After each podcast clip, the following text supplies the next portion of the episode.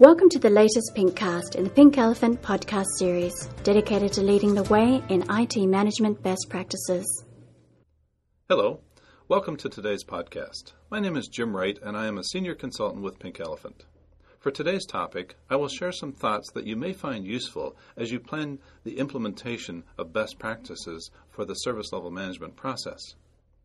Let's start by visiting the objectives of IT service management. That should help us understand how the service level management process fits. The first IT service management objective is to ensure IT services are aligned to business needs. Secondly, IT should act as an agent for change to facilitate business transformation. I have found that there are three underlying themes expressed in the ITIL documentation of best practices for service level management that will support the two objectives we just mentioned. As you embark on planning your implementation of the service level management process, you may wish to keep these in mind. The three themes are as follows 1. Partnerships. 2. Simplicity. 3. What, not how. Let me explain. We'll start with partnerships. IT only exists for one reason to support the business. Therefore, as IT professionals, we need to work more closely together with the business. I am sure you would rather not endure head to head confrontation that may exist in your organization today, or even last minute requests from the business with little or no ability for IT to immediately meet the need. To facilitate a closer working relationship, partnerships should be established at three levels using the following operational level agreements within IT, underpinning contracts with external suppliers, and once the operational level agreements and underpinning contracts are confirmed, they will support the third level, which is service level agreements with the business.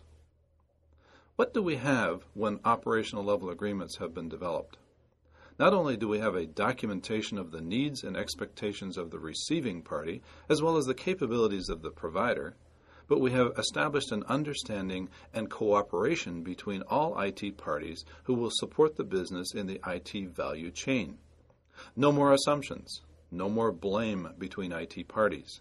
We have developed a true working partnership, a spirit of internal cooperation. Now, when underpinning contracts are established with all external suppliers or vendors, we have a legally binding contract to ensure service level agreements and operational level agreements are supported, and again, a full understanding of the capabilities of such external suppliers. Service level agreements are the mortar that binds a strong and true partnership with the business. That spirit of cooperation should then prevail. Even when there are breaches of the agreement, we will accept the errors made, work together to resolve them, and ongoing, we will continuously improve services. There is a question that is often raised regarding penalties. Certainly, we will include penalties and perhaps incentives in contracts with external suppliers, but should we establish penalties in operational level agreements and service level agreements? The ITIL answer is you can if you wish, but if you do, you create a potential barrier to your relationship with each other and this may establish an atmosphere of blame.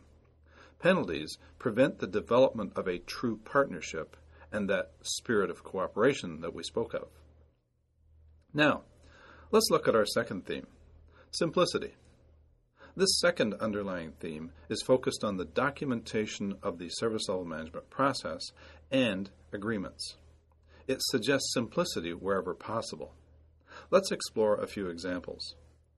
Number one, Create a service catalog that is easy to document, search, and interpret. 2. Use customer language, not IT speak, in the catalog, as well as agreements with the business. 3. When documenting service level agreements, make references to sections of the service catalog rather than duplicating the entire service descriptions that are contained in that catalog. 4.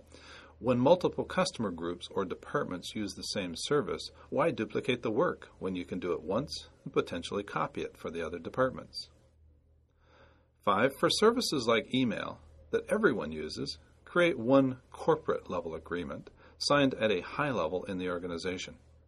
And lastly, create single documents where possible. They could even be multi level agreements. Okay, now let's look at our third and final theme what, not how. Establishing service level agreements establishes several necessary outputs. The first output is a document signed by two parties. Secondly, it's a negotiated agreement necessary to meet the service level needs of the business or organization.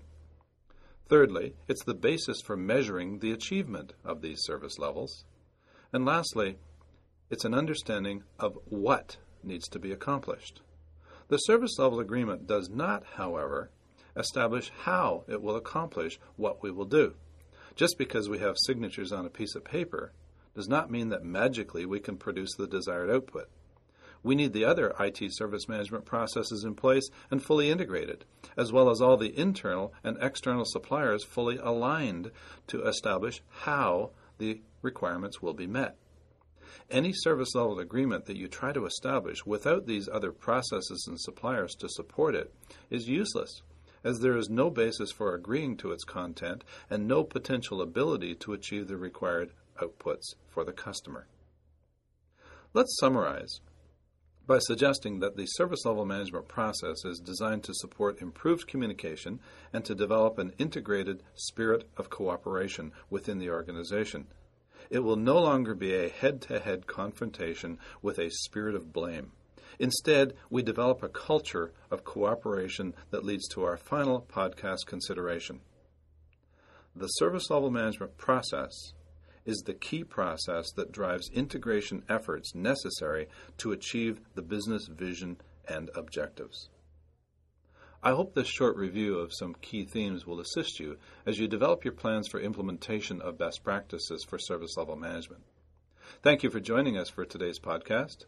Go to www.pinkelephant.com to find out more about our products, including Atlas, our knowledge database with hundreds of example documents and templates for your IT management best practice projects.